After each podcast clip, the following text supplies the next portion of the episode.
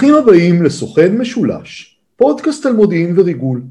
כאן דני אורבך מהחוגים להיסטוריה ולימודי אסיה באוניברסיטה העברית בירושלים. בפרקים האחרונים אנחנו דיברנו על המודיעין העיראקי והמודיעין של המדינה האסלאמית דאעש עם אה, דוקטור רונן זיידל ועם אדם הופמן. היום אנחנו נשארים בזירה שלנו במזרח התיכון ומדברים על ארגון שקרוב אלינו הרבה יותר ומופיע הרבה יותר בחדשות, על ארגון חמאס מהזווית המודיעינית.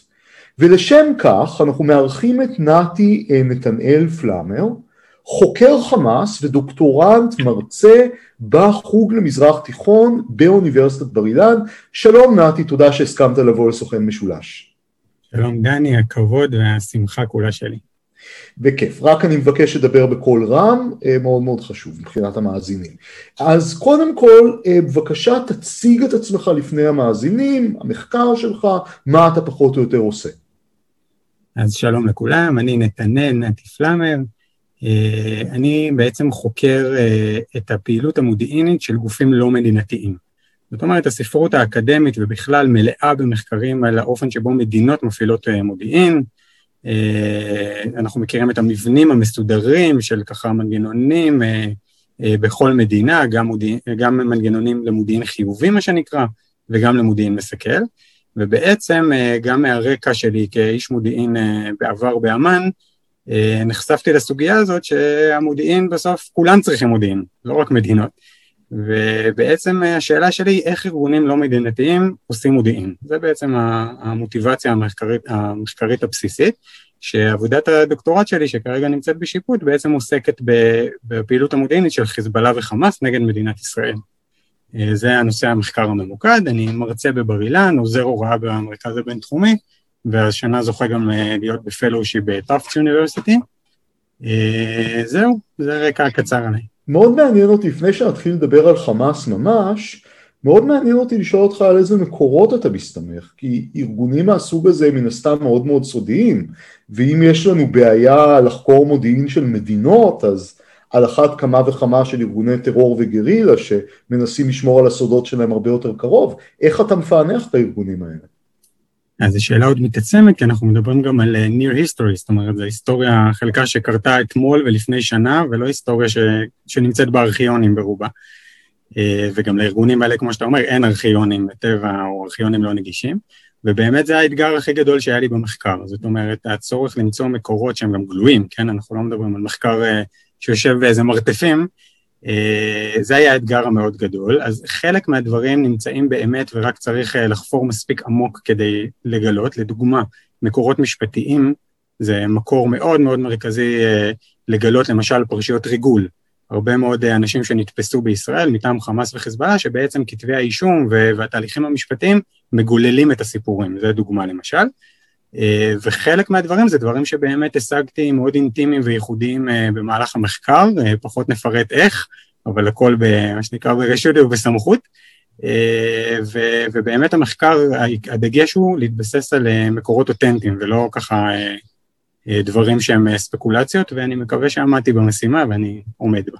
אני חייב להוסיף שבתור מי שגם, עכשיו בדיוק אני מוציא ספר על שכירי חרב נאצים במלחמה הקרה, והתעסקתי עם ארכיונים של ארגוני ביון, והשגתי כמה חומרים בשיטות לא קונבנציונליות, אז מה שתמיד עושים במקרה הזה זה כותבים בהערת שוליים הארכיון הפרטי של המחבר. כן, ארכיון המחבר.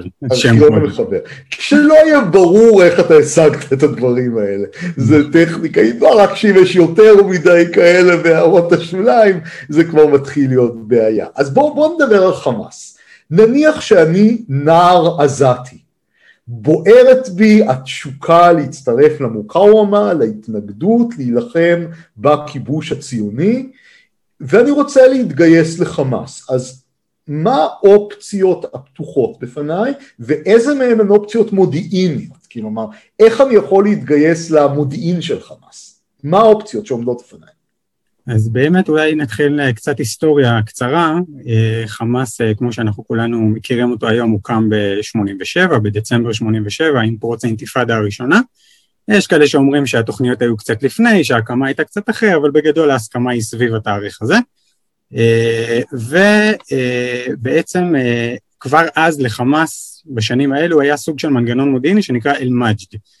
המנגנון הזה הוא מנגנון סוג של מודיעין מסכל, שבעצם היו לו כמה משימות, חלקן סמי מודיעיניות, זאת אומרת הוא גם היה אמור להילחם בכאלה ש...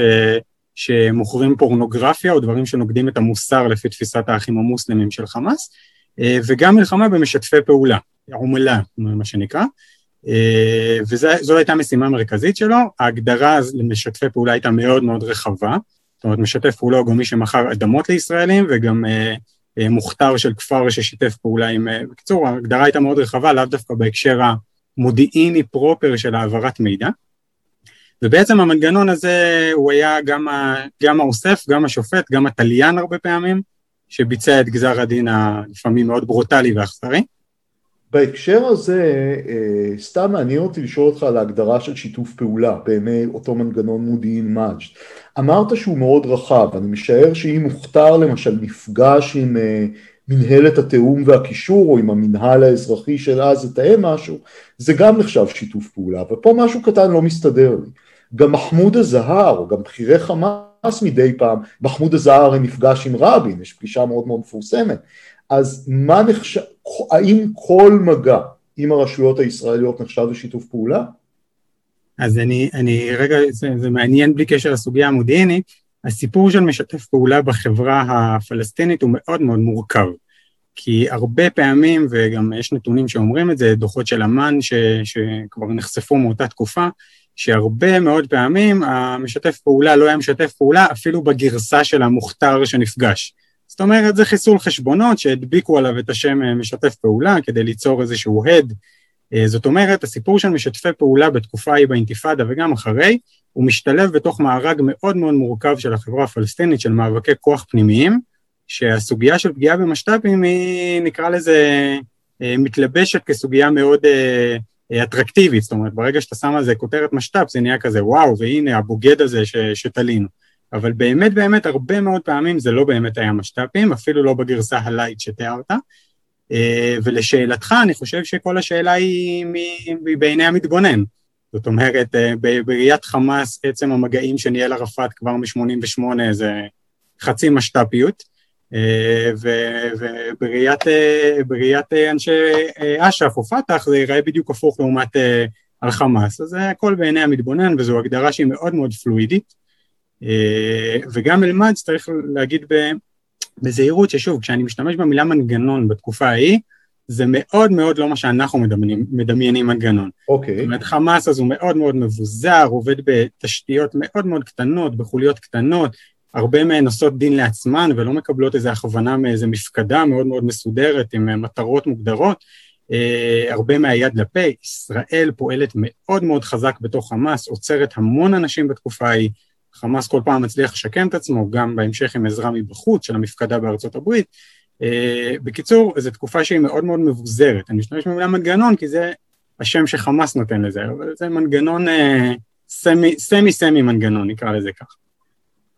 אז דיברנו על המאג'ד, המאג'ד אחראי על אה, מודיעין מסכל. היה אחראי, אני רק, אני רק, רק אמשיך ואומר שאל-מאג'ד על פי רוב המחקרים מתמזג לתוך הזרוע הצבאית בהמשך, ובעצם הפך להיות בהמשך למשהו שהיום אנחנו מכירים בתוך, בתור מנגנון הביטחון הכללי. שהוא בעצם גוף המודיעין... כן, כן, כן, כן. שהוא בעצם אה, אה, גוף המודיעין המסכל של תנועת חמאס. אני רגע אפתח סוגריים. לחמאס בעצם אפשר לומר יש שלוש זהויות. יש לה את הזהות התנועתית שהייתה מאז 87, חרקת אל-מוקאום אל-אסלאמיה, יש לה את הזהות אה, הצבאית, שבעצם מאז שגדודי עזדין אל-קסאם קמו בשנות ה-90, וביתר שאת לאחר ההתנתקות ו, ו, והזכייה בבחירות וההשתלטות על רצועת עזה ביוני 2007, בעצם מוסדה הזרוע הצבאית כמו שאנחנו מכירים אותה היום. והזהות השלישית היא הזהות השלטונית, שבעצם לאחרי שחמאס עולה לשלטון הוא בעצם גם נהיה המושל ברצועת עזה. אז שלוש הזהויות האלו, התנועתית, הצבאית והמשילותית, לכל אחת מהן בעצם יש זרוע מודיעין. אז מנגנון הביטחון הכללי הוא זרוע המודיעין של חמאס כתנועה. אה, עם הקמת הזרוע הצבאית בצורה המסודרת שלה באמצע שנות האלפיים הוקם, אה, אה, הוקמה מחלקת המודיעין הצבאי, להסתחברת אל-עסקרי, שהיא בעצם גוף המודיעין הצבאי החיובי של חמאס, ועם ההשתלטות על הרצועה ביוני 2007 הוקם מנגנון ביטחון הפנים, אל-אמן אל-דאחילי, שהוא בעצם זרוע הממ"ס, המודיעין המסכל של השלטון החמאס. אז בעצם אם אני היום צעיר עזתי, אלו האופציות העומדות בפניי. לא באמת ככה, זה יותר מורכב, אבל באופן, באופן ציורי כן. אלה, אלה שלוש... שתי הערות כבר בשלב הזה, מעניין לראות את הבעיה שהיא כללית, או נמצאת בכל מקום שתנועה מקימה שלטון. בגרמניה הנאצית, מי שמכיר למשל, אחת הבעיות העקביות וש, שאף פעם לא נפתרו ברייך השלישי, הייתה מה, מה הגבול בין מוסדות המפלגה הנאצית למוסדות המדינה הגרמנית. אותו דבר היה ברוסיה הקומוניסטית, שם המפלגה הייתה הרבה יותר חשובה מהמדינה, בסין הקומוניסטית, ומעניין לראות שאמרת ש, שיש את הכפילות הזאת אה, גם בעזה. ובהקשר הזה יש לי שאלה, מי שרוצה להצטרף, נגיד למנגנון של השלטון בעזה, הוא חייב להיות איש תנועת חמאס, הוא חייב להיות חבר במפלגה, אני משער שמי שנמצא במנגנון של תנועת חמאס הוא מן הסתם חבר בתנועת חמאס, אבל אני, אני אומר לך לאיפה אני מכוון. כל מיני אנשי פת"ח לשעבר שרוצים להשתלב אחרי ההפיכה של חמאס, מה פתוח בפניהם? הם יכולים להצטרף לחלק מהמנגנונים, יש כאלה שהם לא יכולים. אז אני לא יודע לענות עד הרזולוציה הזו, אני כן יכול להגיד שני דברים. א', שיש אנשים שמה שנקרא חזרו בתשובה מבחינת חמאס, זאת אומרת היו אנשי פת"ח והשתלבו במנגנוני חמאס, זה קיים. Uh, הדבר השני שאני יכול לומר זה שחמאס מנהלת תהליכי, uh, נקרא לזה, uh, התאמה ביטחונית, כמו שקוראים לזה אצלנו, אה, די, די קפדניים, זאת אומרת מישהו שייכנס לעבוד אה, במחלקת הרווחה בעזה כנראה פחות יהיה אכפת לו מה ההכשר הביטחוני שלו, אבל בוודאי שמישהו שייכנס לעבוד במנגנון ביטחון הפנים, חמאס תשים עליו זרקור מאוד מאוד גדול. אתה גם צריך דתי מבחינה אסלאמית? זה העדיפות אה, חשובה? אני, אני לא חושב שבודקים בציציות, אבל אני לא חושב שמישהו שלא הולך למסגדים ו, ומפגין אורח חיים ראוותני, מישהו ירצה להכניס אותו לתוך מנגנון חשאי של חמאס. זאת אומרת, הסיפור הדתי פה הוא, ו, וגם רואים את זה בפרסומים של חמאס, זה מאוד מעניין, אני כותב על זה עכשיו גם משהו, שבעצם אחת הדרכים של חמאס אה, לשכנע או לעשות הסברה ביטחונית בקרב הפעילים שלהם זה הטיעון הדתי. זאת אומרת, אללה רוצה שתשמרו על הסוד, לא רק אנחנו. אה, וזה דבר שהוא מאוד מאוד מעניין, ולראות איך הם רותמים את הדבר הזה אה, לטובת ההסברה הביטחונית. בהקשר הזה אפשר לשאול, אתה יודע, בשירותי מודיעין, בעיה שקיימת בכמעט כל שירות מודיעין בעולם, זה הפרדה בין פעילויות מודיעיניות קלאסיות, פעילויות איסופיות, או מודיעין מסכל, לבין אה, מבצעים חשאיים, או מבצעים מיוחדים. נגיד ה-CAA אחראי גם על זה וגם על זה, והיה על זה המון ביקורת בארצות הברית במשך השנים. עכשיו, בחמאס, מן הסתם פעולות חשאיות זה פיגות מיוחדות, זה פיגועים. מנגנוני המודיעין מטפלים גם בנושא הזה, או שהמנגנונים שאחראים לפיגועים נפרדים ממנגנוני המודיעין?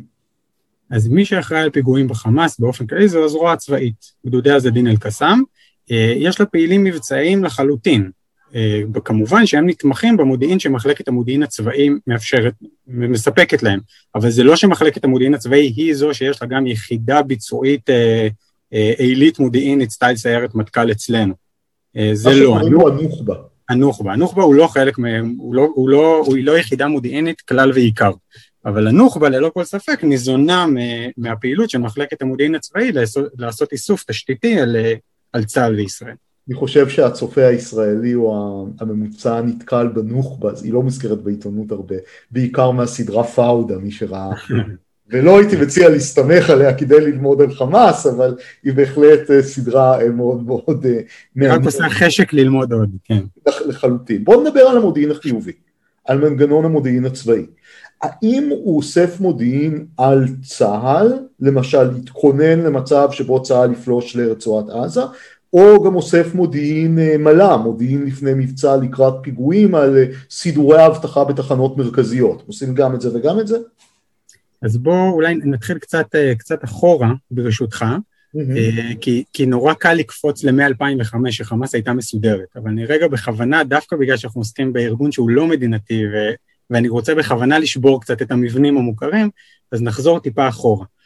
הרבה מהפיגועים של חמאס בשנות ה-90 היו בלי מודיעין, בסדר? יש גם ספרות של אנשי חמאס בעצמם שאומרים, וואלה, אנחנו, אנחנו מה שנקרא גם מרימים את הקרן וגם רוצים לנגוח את הגול. זאת אומרת, אין לנו מישהו ש, שאוסף לנו את המודיעין, ואנחנו, וזה בעיה, זה עולה ממש כפער בניתוחים של אנשי חמאס.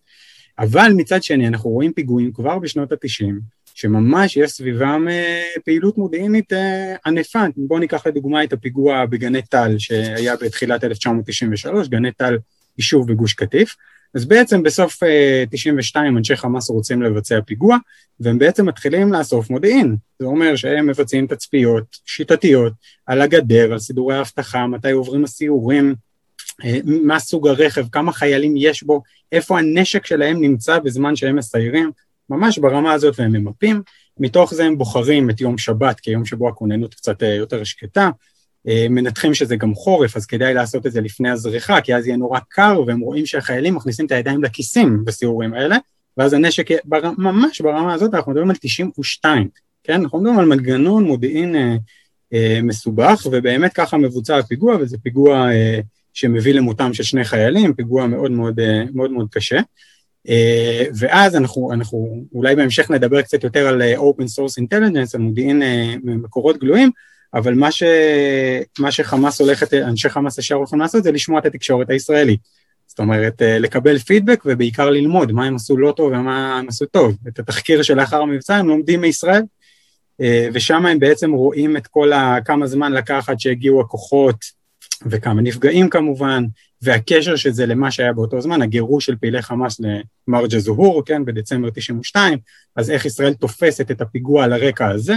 זאת אומרת, אנחנו רואים כאן סוג של פעילות, של חוליה של חמאס מאוד מקומית, אגב, לא בהכרח מאפיינת, זו פעולת איכות, זאת אומרת, אני לא רוצה שייווצר איזה רושם שכל פעולת חמאס אז התבססה על מודיעין איכותי, זו ממש לא אמירה, אבל כבר מצד שני רואים שבעת הזו חוליה שרצתה ידעה לעשות את זה, וזה מאוד יפה לארגון מאוד מאוד צעיר שהוקם אה, אה, שספג גם המון מכות מישראל בחמש השנים מאז שהוא הוקם, אה, אז זה ככה אם עושים אה, אחור. אם אנחנו רגע הולכים ל- לימינו אנו, מה שנקרא, אז הזרוע הצבאית של חמאס, המחלקת המודיעין הצבאי, למעשה אוספת כל מה שהיא יכולה על ישראל. מה זה אומר כל מה שהיא יכולה? זה אומר קודם כל, וזה עיקר הצי"ח, זה מה שקורה על הגדר.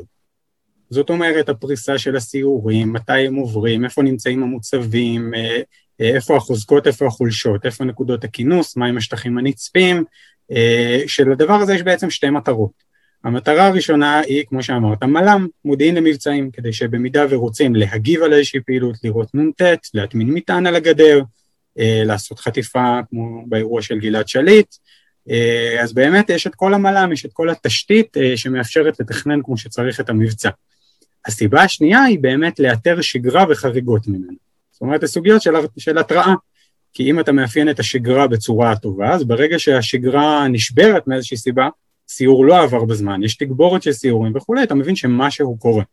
אני משער שלחמאס יש אה, טראומה, ההפתעה האסטרטגית שהוא ספג, או לפחות האופרטיבית, במבצע עופרת יצוקה, מי שזוכר את המסדר, את ההשמדה של המסדר של חמאס מהאוויר, אה, זוכר אולי שהשר בני בגין אז התראיין בתקשורת והעביר מסר מטעה שאנחנו הולכים לרגיעה. זאת אומרת, זה היה תרגיל הונאה קלאסי, ואני משער, אני לא יודע, שאם הייתי איש מודיעין של חמאס, הייתי מחנך את דורות העתיד של אנשי המודיעין על ההפתעה האסטרטגית הזו, כמו שאנחנו מחנכים על ההפתעה האסטרטגית של מלחמת יום כיפור. אז כל ארגון והטראומה המודיעינית שלו, אה, לאמריקאים יש את פרל ארבור, לנו יש את יום כיפור, ולחמאס יש את עופרת יצוקה ועמוד ענן אגב. ובעמוד ענן גם. כן, שאחמד אל-ג'עברי, אם הוא היה חושב שיפול עליו טיל, הוא כנראה לא היה נוסע ברחובות עזה אה, באותו היום. אה, אם אתה רוצה להרחיב על זה עכשיו, אז זה ממש אפשר, ואני חושב, ש... כן. אני חושב שזו סוגיה מרתקת. אה, אז באמת, וגם רואים פה מה החשיבות של למידת המודיעין של הצד השני, מה שישראל עשתה בתקופה ההיא. אז בעצם חמאס מהרגע שהייתה התנתקות מרצועת עזה, לא רק חמאס, כולם חיכו לרגע שישראל תחזור. זאת אומרת, זה היה ברור כמו חיזבאללה, שברגע שישראל נסוגה, החל כבר להכין את מתי שישראל תפלוש, במילים שלהם שוב, אה, גם, גם ברצועת עזה אותו דבר בדיוק. זה היה ברור שאנחנו, יונת השלום לא הפציעה, ושאנחנו צפויים לסבבים נוספים כאלה ואחרים, ובעצם מתחילים גם להתאמן בהקשר הצבאי, וגם לתרחש מה ישראל תעשה כשהיא תיכנס. מה יהיו צירי התנועה, מה יהיה היקף הפעילות, כמה זמן זה יימשך, איזה יחידות ישתתפו בזה וכולי וכולי. והזרוע הצבאית אה, אספה את המידע הזה, אבל צריך לומר בצורה מאוד מאוד הגונה וישרה שלחמאס בעת ההיא ובמידה רבה גם בעת הזו, אין ולא היה מידע על אה, נקרא לזה קודש הקודשים של קבלת ההחלטות בישראל, בסדר? וזה אחד החסרונות המאוד קשים של ארגון לא מדינתי, שלחדור לתוך קודשי הקודשים, מה שנקרא, למסדרונות וחדרי הדיונים של קבלת ההחלטות, אין לו נגישות. ובעצם אפשר לומר בצורה, זה מאמר שלי שאני ממש הולך להוציא על, על, על היתרונות והחסרונות של אה, Open Source Intelligence עבור Non-State Actors, אה, שההסתמכות הכמעט בלעדית של חמאס על, אה, על מקורות גלויים בהערכה האסטרטגית שלה הייתה פה בהוכביה. אה, אנחנו אולי נרחיב קצת בהמשך על היתרונות האדירים שיש ב-Open Source Intelligence עבור ארגון לא מדינתי, אבל פה זה בעוכריה, כי חמאס למעשה ניזונה לגמרי בהקשרים האסטרטגיים מהתקשורת ועל השכל הישר. זאת אומרת, הם ניתחו את המצב בישראל, אוטוטו בחירות, ישראל עם טראומה מלבנון השנייה, אה, לא יהיה לה גיבוי בינלאומי, אה, גלעד שליט עוד בשבי, זאת אומרת, אלה, אלה השיקולים שחמאס ניתחה רגע בשכל הישר, בניתוח אה, ספקולטיבי. ואז היא הלכה לתקשורת וראתה, תיארת את השר בני בגין, היו עוד פעולות, כמו לקבוע ישיבת ממשלה ליום ראשון, בזמן שכבר ידעו שהתקיפה תהיה ביום שבת, כמו לפתוח את המעברים, זאת אומרת, ישראל עשתה כמה וכמה, כמה וכמה פעולות לשחרר חלק מהחיילים הסדירים הביתה לשבת, ישראל עשתה כל מיני פעולות אה, מתוך הזיהוי, וזו הייתה פעולה מכוונת, זאת אומרת, ידעו שחמאס מתבססת אסטרטגית על Open Source Intelligence, אה, וחמאס אה, נפלה פה, והראייה שהבאת היא הראייה.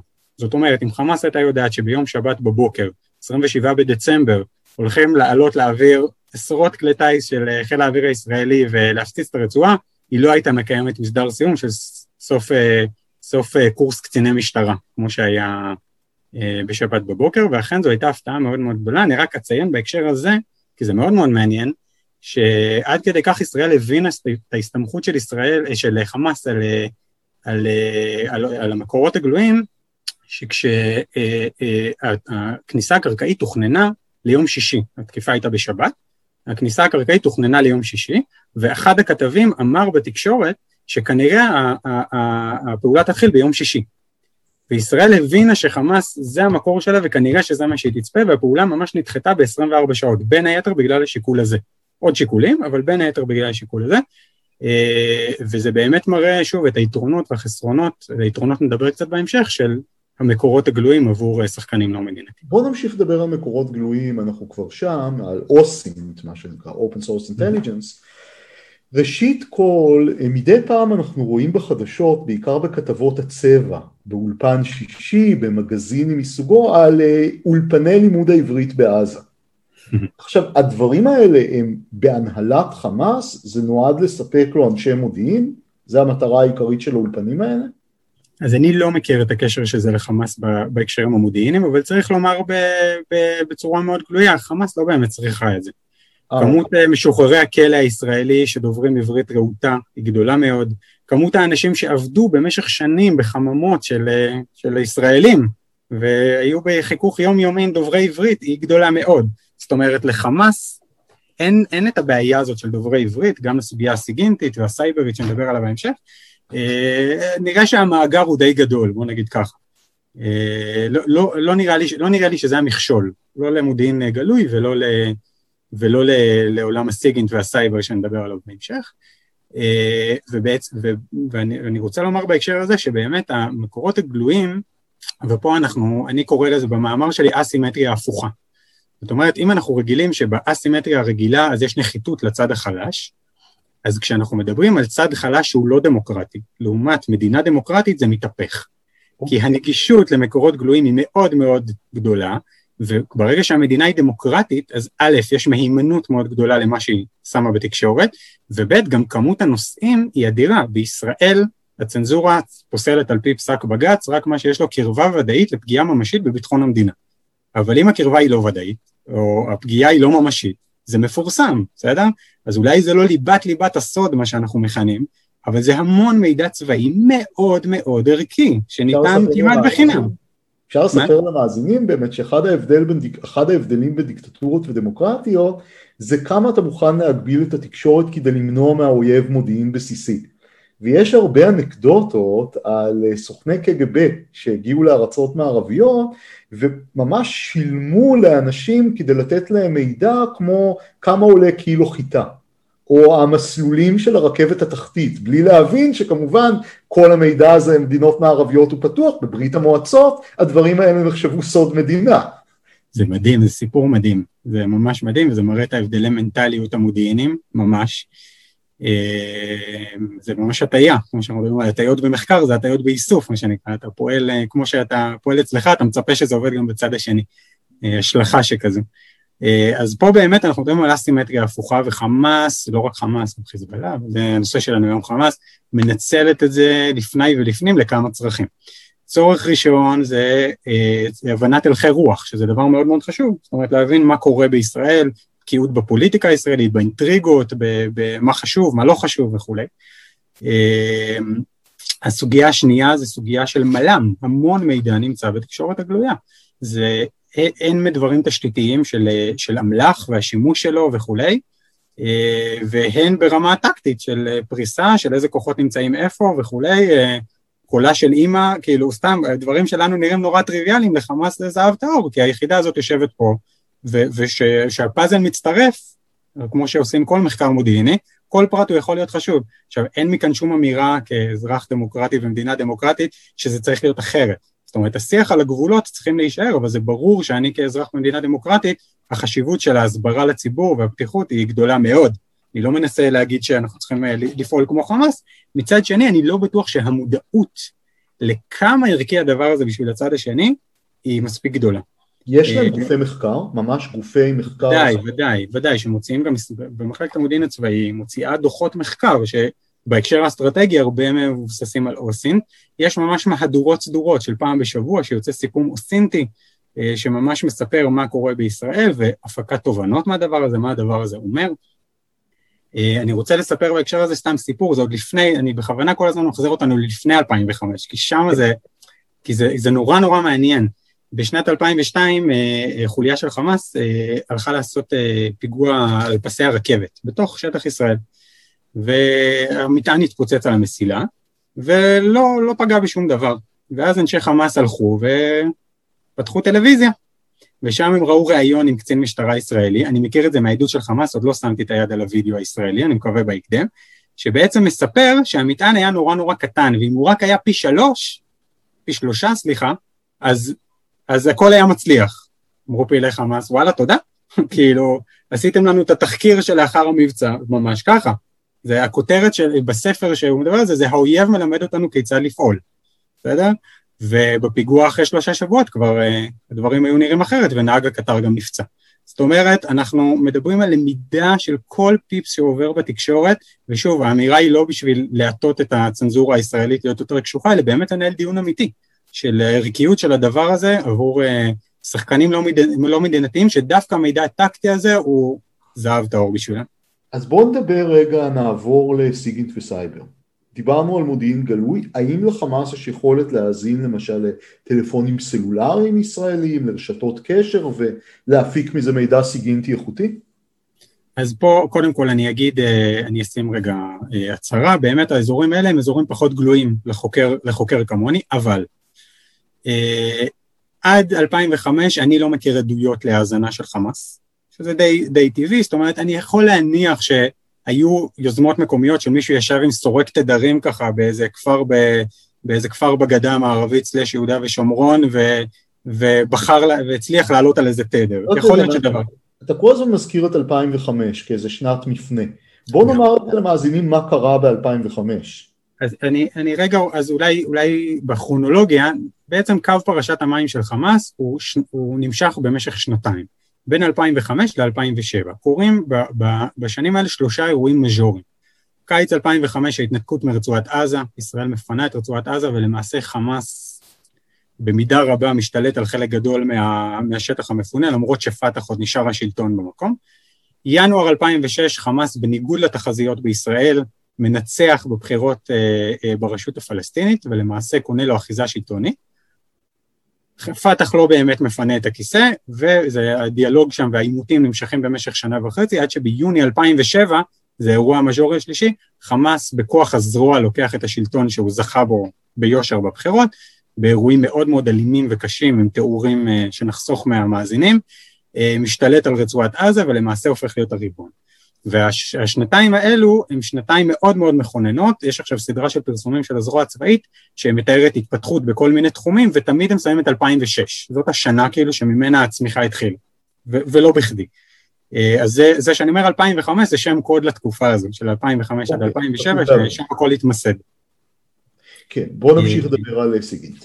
על סיגינט. אז בעצם עד 2005-2006 אני לא מכיר עדויות uh, לדבר הזה, uh, מ-2005-2006 כבר מתחילה האזנה לקשר הטקטי. בסדר, האזנה לקשר הטקטי היא מאוד מאוד פשוטה טכנולוגית, זה לא משהו שהוא מורכב, כל מי שיש לו סורק תדרים לתדרים הרלוונטיים, זה תחומי התג"ם, התג, לא משנה, לא ניכנס לפרטים, אה, ובעצם מצליחים ליירט שיחות, יש, אה, יש עדויות לסורקים כאלה שנתפסו בעופרת יצוקה, שממש היו מכוונים על, אה, על תדרים של כוחותינו, זאת אומרת אנחנו יודעים שהפעילות הזו קרתה. מבחינה סלולרית, ופה יש הבדל מאוד גדול בין חיזבאללה לחמאס, חמאס הוא נצור, בסדר? זה נתון שמאוד מאוד חשוב להבין לגבי חמאס. בניגוד לחיזבאללה ש... שנקרא שעריו פתוחים עם שדה תעופה ו- ועם איראנים תומכים מתי כרצות, כרצותם הם באים וכרצותם הם לא באים, חמאס נצורה ולכן הקושי שלה להצטייד בטכנולוגיות מתקדמות הוא הרבה יותר גדול והאזנה לסלולר דורשת כבר יכולות יותר מתקדמות. אז כן היו דיבורים על זה שחמאס השיגה כמה, כמה כאלה אמצעים טקטיים להאזנה לתקן GSM, שזה תקן הסלולר שרוב ה, חברות הסלולר משתמשות בו היום כבר כמעט כולם, אה, אה, היו, היו עדויות כאלה, אבל אני לא מכיר שהוקם מערך האזנה ככה, כמו שאנחנו מדמיינים, שיושב כל היום ומיירט מבוקר עד לילה שיחות סלולר. אני לא מכיר כזה דבר. ופה בדיוק הקשר לעולם הסייבר. אה. כי, כי להבנתי, זו הבנה, זו השערה, אני לא יודע להצביע על זה. חמאס לקחה את הסייבר כסוג של תחליף. זאת אומרת, אם כל הטלפונים הופכים להיות מחשבים, אז למה לנו להמשיך להשקיע באותם אמצעים מאוד יקרים וייחודיים של האזנה לסלולר, למרות שהיום כבר אפשר לקנות אותם בשוק הפרטי, אבל כאמור חמאס נצורה וזה מקשה על הסיפור. אה, אז בואו נשתמש בסייבר, אם הטלפון הוא מחשב, אני לא צריך ליירט את השיחות שלו, כל מה שאני צריך זה להשתלט עליו. ובעצם מ-2014, פחות או יותר, אנחנו רואים עדויות לפעילות מאוד מאוד נרחבת של חמאס אה, בתוך, אה, בתוך הטלפונים הסלולריים והמחשבים של אה, תושבים ישראלים וחיילים, שיח מאוד מאוד ממוקד על חיילים, אה, כשהמתווה הוא בגדול אה, לפתוח דמויות פיקטיביות ברשתות חברתיות, זה יכול להיות פייסבוק, אינסטגרם וכולי, הדמויות האלה הרבה פעמים זה של נשים יפות ואטרקטיביות שככה יוצרות קשר עם חיילים, מתחילות איתן סוג של שיח ובעצם גורמות להם להוריד, להוריד פוגען במסווה של כלי, כלי לניהול צ'אט או כלי לניהול תמונות ומציגות כפלסטיניות או כאירות? לא, בכלל לא. לפעמים הן ישראליות, אה, הרבה פעמים זה היה ישראליות עולות חדשות לדוגמה. שזה מראה על, על עומק ההנדסה החברתית, כי בעצם ברגע שהיא עולה חדשה גם יש הסבר ללמה העברית לא מאה. אהה, מעניין. זאת אומרת, חמאס פה מאוד, בהמשך אגב, ב-2019 יש עדות לזה שחמאס, אחד, מזה, אחד מהדמויות גם אמרה למגו... למפעל או למי ש... למתורגת נקרא לזה ככה, ש... שהיא כבדת שמיעה בשביל להימנע מהודעות קוליות בוואטסאפ. זאת אומרת, ממש הנדסה חברתית שמנסה לתת אה, תירוצים לכל הכשלים שיכולים להיות בדרך. אה, ובעצם אה, הניסיון היה לשכנע חיילי צה"ל להוריד פוגען למכשיר שלהם. מהרגע שהורד הפוגען, למעשה חמאס עם גישה מלאה לטלפון. זה אומר מיקומים, זה אומר שיחות, זה אומר הודעות, זה אומר יכולת לפתוח את המיקרופון להאזנת נפח, יכולת לפתוח את המצלמה, זאת אומרת ממש יכולות שהיום הם כבר די, כאילו, לא, היום יש כלים מסחריים שעושים את הדבר הזה, ובאמת חלק מהכלים של חמאס הם כלים מסחריים שנמצאים בשוק. אני רק אגיד בהקשר הזה, שחוץ מהתקנה של, אה, של פוגענים, אחד הדברים שחמאס עשה זה גם ניסיון לעשות סוג של הפעלה משוטה, מה שאנחנו קוראים. זאת אומרת, במסווה של זה, וואלה, תספר לי, הדמות שואלת את החייל, איפה אתה נמצא? מה אתה רואה? זאת אומרת, למשל חייל שנמצא על הגבול, אתה רואה מגדל? אולי תצלם ותשלח לי. זאת אומרת, סוג של הפעלה יומינטית באמצעים של, של סייבר ואמצעים קיברנטיים. חייל צריך להיות די טיפש או פזיז, זה, זה נראה מאוד שקוף הדבר הזה, לא? אז אני, אני, לא, אני לא רוצה לשפוט, חלילה וחס, אני, אני כן רוצה לומר בצורה מאוד מאוד ברורה שהמודעות לדבר הזה היא לא מספיק גבוהה. בצורה, אני זועק את הזעקה הזאת גם כאיש ביטחון ומילואים. שהמאזינים ש... שלנו שאולי משרתים במקומות האלה ישמעו ויפנימו.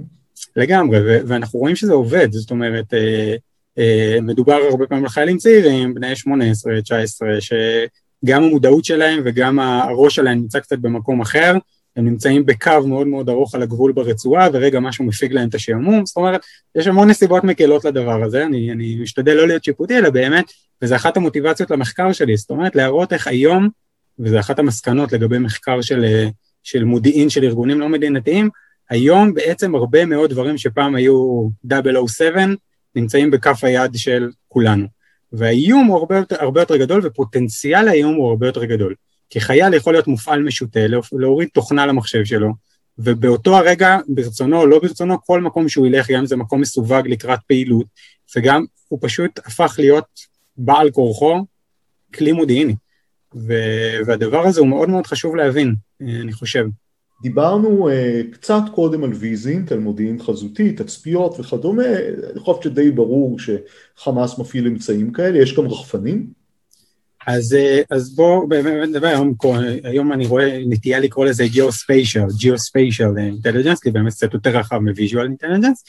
אה, אז באמת חמאס תצפיות זה הדבר הכי זמין, מרימים את העיניים, מרימים משקפת שדה, אז כמובן שהדבר הזה היה רווח מאוד בשנות התשעים. מ-2005, הנה שם הקוד מגיע שוב, כשהזרוע הצבאית ממוסדת, אחד הדברים הראשונים שקורים זה הקמה של שני מערכים. מערך ראשון שנקרא מורביטון, המורביטון זה סוג של, אה, אני רוצה להגיד משמר הגבול, אבל זה יותר מזה, זה סוג של אה, מערך של איסוף קרבי כזה, שהמטרה שלו היא להתריע על מה שקורה בגבול ולתת מענה ראשוני אם כוחות נכנסים. כמו מודיעין קרבי אצלנו. אה, כן, אבל, אבל זה גוף שהוא פחות מודיעיני, זאת אומרת, זה גוף שהוא באמת... אני לא רוצה להגיד בשר תותחים, כי זה לא זה, אבל זה כאילו סוג של, אה, זה לא הפעילים ברמה הגבוהה ביותר, זה סוג של, אה, של אה, תצפית ראשונית ואבטחה, נקרא לזה ככה אולי. אז זה מערך אחד ש, שמוקם, והמערך השני זה בעצם מערך התצפיות של מחלקת המודיעין הצבאי, שזה תצפיתנים שהמטרה שלהם היא לתצפת, הם מתעדים את מה שהם מתצפתים בדוחות, בטבלאות, שהדבר הזה מועבר אחרי זה למחקר מתקדם, מגיעים אמצעי ראיית לילה בהמשך, כולל טרמים, שמשפרים גם את היכולת לעשות את פעולת התצפית הזו, אז זה, זה ברמה ה, של התצפית הקרקעית, נקרא לה ככה, אה, ובהחלט בהמשך אה, חמאס נכנסת לעולם כלי הטיס הבלתי מאוישים. אז מ-2006-2007 חמאס נכנסה לתחום הזה, יחד עם אותו מהנדס טוניסאי, מוחמד א-זוהרי, שחוסל בתוניסיה לפני כמה שנים, על פי פרסומים זרים על ידי המוסד הישראלי. אה, ובעצם הזוארי אה, אה, חובר לאנשי חמאס בסוריה, ובעצם מתחיל לעבוד איתם לפיתוח, הוא מהנדס אווירונאוטיקה, מתחיל לעבוד איתם על פיתוח של, של כטב"מים, הוא הולך יחד עם אנשי חמאס לאיראן, שם הם, הם עוברים הדרכה על איך מייצרים ו, ו, ומתחילים לייצר כטב"מים, הוא מגיע לרצועה באיזשהו שלב, וכנראה שבסביבות 2011-2012 שני צוותי פיתוח של חמאס מתחברים, וחמאס מגיעה ליכולת מבצעית בהקשר של כטב"מים, מאז ועד היום היו כמה וכמה שיגורים. אה, שיגורים זה אומר או לאורך החוף או לכיוון שטח ישראל, שבעצם המטרה שלהם היא לאסוף מידע, מידע... מידע אה, וגם איפה הטיל פגע, נכון? כדי, כדי לכוונן יותר. אה, אני לא, אני לא מכיר ש, שזה צי"ח של כטב"מים, אני גם לא חושב שחמאס הייתה מבזבזת על זה גיחה. זאת אומרת, איפה הטיל פגע, א', יש לה את התקשורת הישראלית, גם אם לא התקשורת מיינסטרים, בקבוצות טלגרם וכולי, שחמאס לחלוטין, אין שום סיבה להניח שהיא לא נמצאת שם. אה, וגם יומין, זאת אומרת, לשלוח סייר מדווח שיבדוק רגע איפה זה נפל, זה הרבה יותר קל מאשר לעלות כטב"ם. אז, אה, אז נראה לי שדווקא הכטב"מים פחות מיועדים לצי"ח הזה. אה, כמובן שימוש ברחפנים, שזה היום זול ו, וזמין. צריך לומר שבניגוד לחיזבאללה, ופה אני משתדל כל פעם לתת את הרפרנס, כי זה נראה לי חשוב, חיזבאללה התנסה בשנים האחרונות בהפעלה מאוד מאוד נרחבת של כטב"מים בלחימה בסוריה. לחמאס אין את הלוקסוס הזה, זאת אומרת, אני לא יודע להגיד איך זה, איך זה ייראה במלחמה הבאה, אבל היכולת בהחלט קיימת והידע בהחלט קיים, וגם שימוש בינתיים מאוד, אה, מאוד נקודתי, לא משהו שאנחנו רואים כל היום גיחות צילום בארץ. פה אני רוצה לשאול שאלה שהיא לא שגרתית ואולי תעניין את המאזינים שלנו. אנחנו יודעים שהיחסים בינינו לבין חמאס זה כבר לא מה שהיה פעם. יש תקופות של רגיעה, יש משא ומתן עקיף, וחמאס לא תמיד רוצה שישוגרו טילים, ואנחנו יודעים לפעמים גם מונע ארגונים סוררים באופן פעיל מלשגר. זה מצריך איסוף מודיעין. כלומר הגופים שתיארת עוקבים גם אחרי ארגונים סוררים, בודקים מי משגר בלי אישור? ודאי, אותו, אותם גופי ביטחון פנים זה בעיקר מנגנון ביטחון הפנים, אבל כמובן שגם הזרוע הצבאית... על אמנה דחילי, המנגנון הממשלתי, נכון? נכון, בדיוק, בדיוק, אבל לא רק, כי המנגנון הזה פחות נמצא באזורי גבול. זאת אומרת, mm-hmm. באזורי הגבול עם ישראל הוא פחות נמצא, ושם יותר הזרוע, נמצאת יותר הזרוע הצבאית, בהחלט מבצעים מעקב במטרה לאכוף את המדיניות של חמאס, וכשזה לא נוח לחמאס אה, אה, אז גם לעצור ו- ולמנוע שיגורים כאלה, בהחלט הדבר הזה קיים, וזה גם צי"ח מודיעיני באופן כללי. הצי"ח המודיעיני הפנימי הוא צי"ח אה, שקיים לגמרי אצל חמאס, אנחנו רואים ב- בתשתית סייבר אחרת שמקושרת לחמאס, אנחנו מזהים גם תקיפות של כתובות דואר אלקטרוני של הרשות הפלסטינית, שהיא לחלוטין יריב, אני לא רוצה להגיד אויב, אבל יריב מודיעיני של חמאס. אז, אז בהחלט כל היכולות מופנות גם ל... לביטחון פנים, שצריך לומר ששם לחמאס יש יתרון מאוד גדול, כי מתוקף היותה הריבון, היא גם נגישה למאגרים האלה. זאת אומרת, משרד התקשורת ברצועה הוא בידי חמאס, עם כל המשמעויות של זה. כן, הרגולטוריות והיכולת לשים את היד על, על צמתי התקשורת ו, וכולי. בואו נדבר עכשיו על, אה, פה על יומינט, שזה ריגול, אחד הדברים המעניינים יותר. לגמרי. אה, הייתי רוצה לשאול אותך קודם על אה, סוכנים רגילים, ריגול של חמאס בישראל. יש דבר כזה? ודאי. אז הריגול של חמאס, שוב אני חוזר, מחזיר אותנו רגע לשנות התשעים, בתקופה ההיא קשה נורא לשים את האצבע איפה נגמר הפעיל ומתחיל הסוכן. כי אם תושב מזרח ירושלים עכשיו מחפש בירושלים אה, אתרים לפיגועים, אז הוא סוכן או הוא איש חמאס שנשלח ל covert action? לא יודע. זאת אומרת, לשים שם את הגבול הדיסציפלינרי התיאורטי קצת קשה לי. אה, אבל, בהחלט, אבל זה, אלה היו מאפייני הפעילות היומינית, אם נקרא לזה.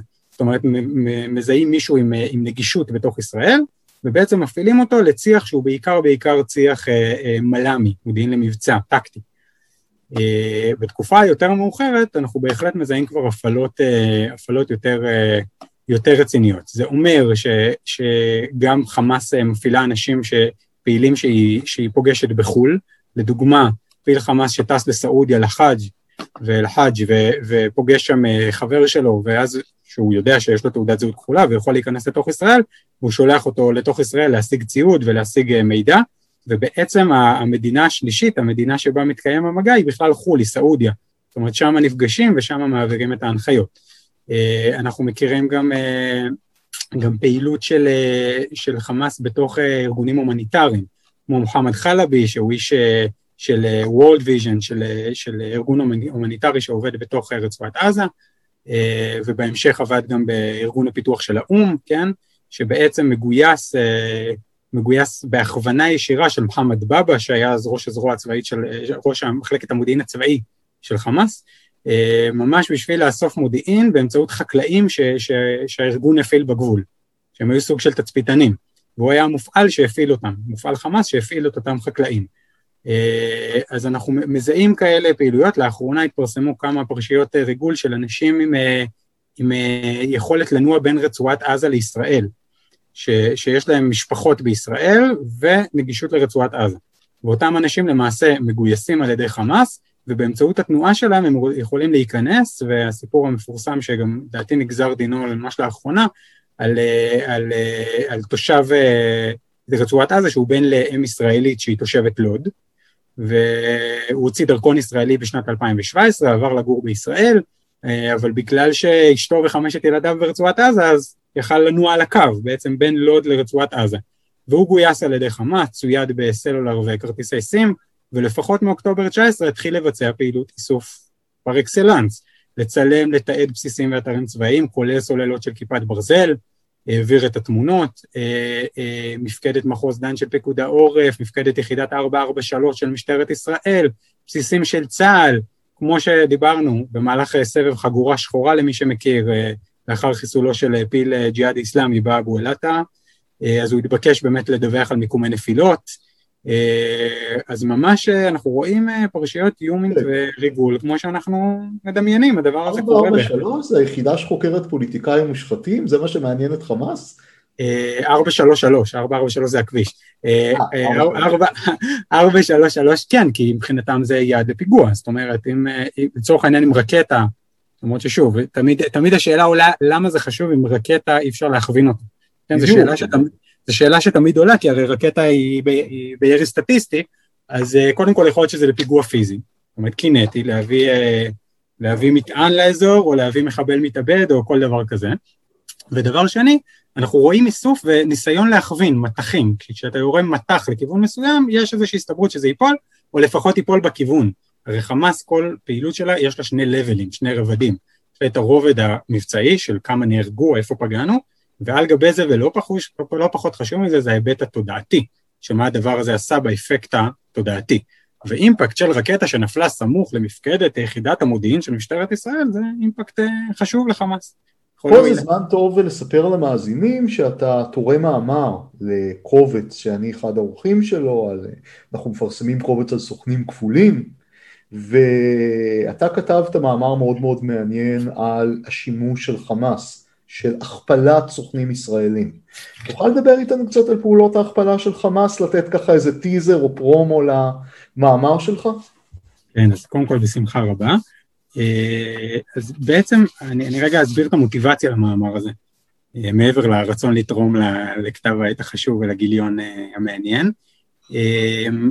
הכפלת סוכנים היא סוג של צומת, היא צומת בין מודיעין חיובי למודיעין מסכל. זאת אומרת, יש בצד סיכולי, אני מסכל את זה שבן אדם עד עכשיו היה מופעל וחשפתי אותו, כמו שהרבה פעמים מתחילות פרשיות הכפלה, שזה הצד הסיכולי, ומצד שני אני הופך אותו באותו רגע גם למקור מודיעין חיובי. על הצד השני, והדבר השלישי זה צינור להעברת הונאה, להעברת מסרים מגמתיים. זאת אומרת, זו פעולה שהיא סוג של, אה, יש מי שקורא לה הקוויאר של המודיעין, כן? זה סוג של, אה, זה, זה הדובדבן שבקצפת. ו- ו- ופתאום שמתי לב ש- שלאורך ההיסטוריה נחש- נחשפו לנו עד היום חמש פרשיות כאלה, ש- שבהם חמאס ניסה, אה, הצליח להכפיל סוכנים, ובעצם דרכן ניסיתי להבין קודם כל מה, מה היתרונות שיש דווקא לארגון לא מדינתי בדבר הזה, וב' מה, איך רואים את האבולוציה, את ההתפתחות שלהם. אז אנחנו מדברים על שתי פעולות uh, מוכרות בשנות ה-90, uh, שבעצם מה שקרה שם זה שהסוכן הוכפל בשביל לפגוע במפעיל שלו. גם, uh, גם הסיפור של נחמני וגם הסיפור של נועם כהן, שבשני המקרים בעצם הסוכן המופעל רכש את אמונו של המפעיל, קבע איתו פגישה, אחרי שהוא קצת אסף גם מודיעין על איך הוא עושה מודיעין, וגם תרם לו קצת מידע, ובעצם ערב לו ו... והרג אותו. אה, אה, זה כזה שב"כ. אה, שניהם היו כזה שב"כ, נכון, זה עשה בזמנו הדים מאוד גדולים בשב"כ, זו הייתה פגיעה מאוד מאוד קשה גם מורלית. מה שקוראים קפטנים בז'רגון הפלסטיני. קפטנים, כן, כן, קפטן מג'די, זה הכינוי של נועם כהן. נכון, אז אלו האירועים האלה, אנחנו רואים פה אירועים נורא נקודתיים, זאת אומרת תקופת הכפלה מאוד מאוד קצרה, אה, ליעד מאוד מאוד ממוקד, מאוד ספציפי, זאת אומרת לא משהו מתוחכם מדי, אבל עושה אפקט, זאת אומרת, תחזור לשנות התשעים, אינתיפאדה, שלהי האינתיפאדה קצת אחרי הסכמי אוסלו, זה חתיכת אירוע, זאת אומרת, רכז שב"כ, שזה כאילו ההילה עם כל האימה, עם כל מה ש... זה, זה אירועים שהיה להם אפקט תודעתי מאוד מאוד גדול. אז אלו שני אירועים משנות התשעים. בשנות האלפיים יש לנו כבר שני אירועים יותר מתקדמים. בשנת 2004, בדצמבר 2004, למעשה בחודשים שלפני חמאס חופרת מנהרה במזרח העיר עזה, מטמינה שם אה, אה, מטען, ובעצם מחכה להזדמנות שבה, שבו ייכנס כוח צה"ל, שפועל אז, צה"ל פועל אז בהרחבה ברצועת עזה, זה לפני ההתנתקות, אה, ויגיע למקום, ולמעשה בדצמבר 2004 מגיע כוח צה"ל, המטען מתפוצץ עליו, נהרג חייל צה"ל, וחמאס מספרת שלמעשה היה מדובר בסוכן כפול. זאת אומרת, באיש שלה שהעביר את המידע אה, לישראל, שיש שם איזשהו משהו רגיש, כוח צה"ל נכנס לסריקות ואז המטען נופל עליו, גם יצא אחרי זה סרטון שמגולל את הסיפור, וב-2006 יש לנו אירוע הכפלה כבר הרבה יותר מתקדם, שבו אה, אה, איש רצועת עזה, אה, אחרי חודש שהוא מופעל על ידי חמאס, מתוודה בפני אנשי חמאס, שבעצם מכפילים אותו ובתקופה של חודשים ארוכים גם, גם אוספים את כל המידע שבעצם המפעיל מעביר למופעל שלו, מנסים להעביר מידע מגמתי לפיגועי משיכה. מה שמעניין במקרה הזה זה שאנחנו רואים שההפעלה כאן הלכה ונהייתה בכירה יותר, זאת אומרת אם היא התחילה באיזה פעיל חמאס זוטר, היא עברה אחרי זה למוחמד אבו חרב, כשהוא נהרג היא עברה לראיד אל-עטר, למי שמכיר את השם, מפקד מאוד בכיר בחמאס, שבעיקר באזור הדרומי, אה, שבחודשים האחרונים של ההפעלה ראיד אל-עטר הוא המפעיל, זאת אומרת הוא מדווחים, הוא המפעיל של הסוכן הכפול מצד חמאס, מדווחים לו את כל הדיווחים וכולי, וכבר רואים פה משהו הרבה יותר שיטתי, מסודר, מהפעלה בכירה.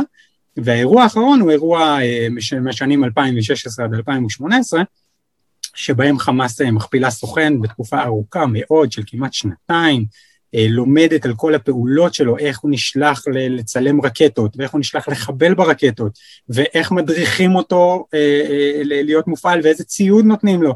באמת, חמאס לומדת כל פרט ופרט של מה שקורה בהפעלה הזאת, מי שעושה את ההפעלה הזאת, יש ראיות לכך, זה מחלקת המודיעין הצבאי, זאת אומרת, כבר יש לנו גוף ממוסד מאחורי הדבר הזה, אה, וחמאס גם פה, האפקט התודעתי, מפיקה סרט באורך מלא, עם ראיות, ממש שיחות המוקלטות של, של, של המפעיל והמופעל, אה, שמשודר באל-מיאדין, אה, ולמעשה האפקט התודעתי פה הוא גם מאוד מאוד מאוד חשוב. אני רק אסכם אולי את, ה, את חמשת המקרים האלו.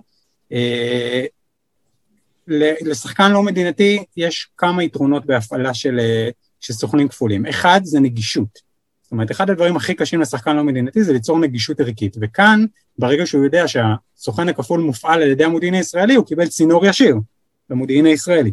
הדבר השני זה מידע, אה, מידע איכותי, זאת אומרת, מהתחקות אחרי האופן שבו הסוכן הכפול מופעל, אה, ארגון המודיעין יכול למעשה ללמוד הרבה על המודיעין של הצד השני.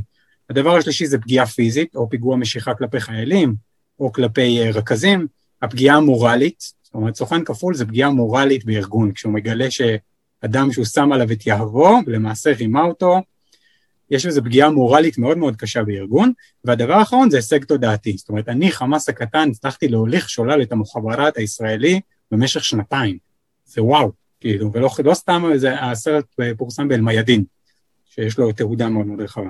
והדבר השני שחשוב לומר זה באמת רואים פה את ההתפתחות, מהכפלה מאוד קצרה לחודשים, לשנים, מהפעלה מקומית עד להפעלה של בכירים והזרוע הצבאית, אה, מיעד של פגיעה טקטית ללמידה והונאה מתמשכת, וגם הפרסום, זאת אומרת אם בהתחלה זה היה איזה קלטות קטנות כאלה, אז בסוף אנחנו מפיקים סרט באורך מלא ש, שמלמד אותנו, באמת רואים פה את האבולוציה המודיעינית של חמאס ובכלל התפיסה הארגונית שלה.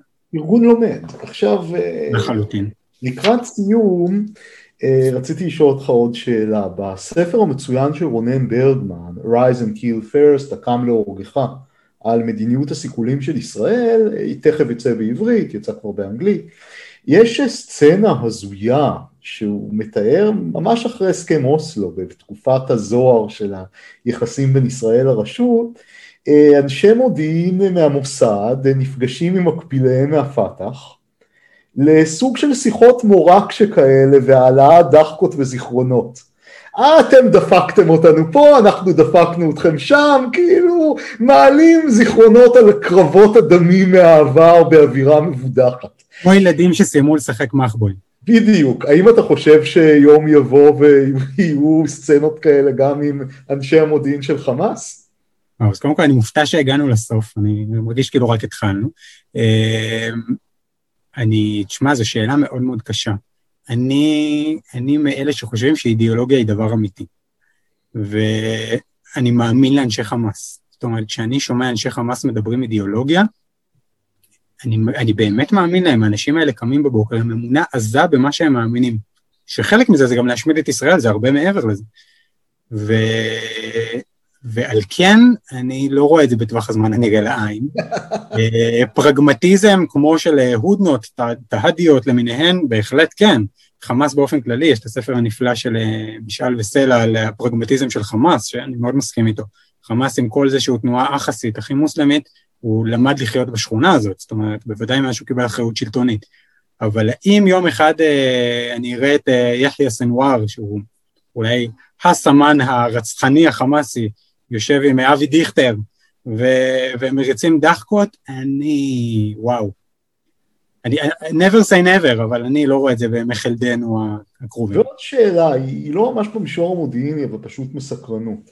אנחנו רואים עכשיו אה, מה שקורה במערכת הפוליטית הישראלית עם הכניסה של רע"מ, תנועה שקשורה לאחים המוסלמים, גם כן סוג של לתוך המיינסטרים הפוליטי הישראלי, כמובן לא נדבר על הסוגיה הישראלית פנימית, אבל האם אתה חושב שבצופה פני עתיד, הסניף הישראלי הזה של התנועה האסלאמית יכול לתפקד כסוג של מתווך בין ישראל לבין חמאס?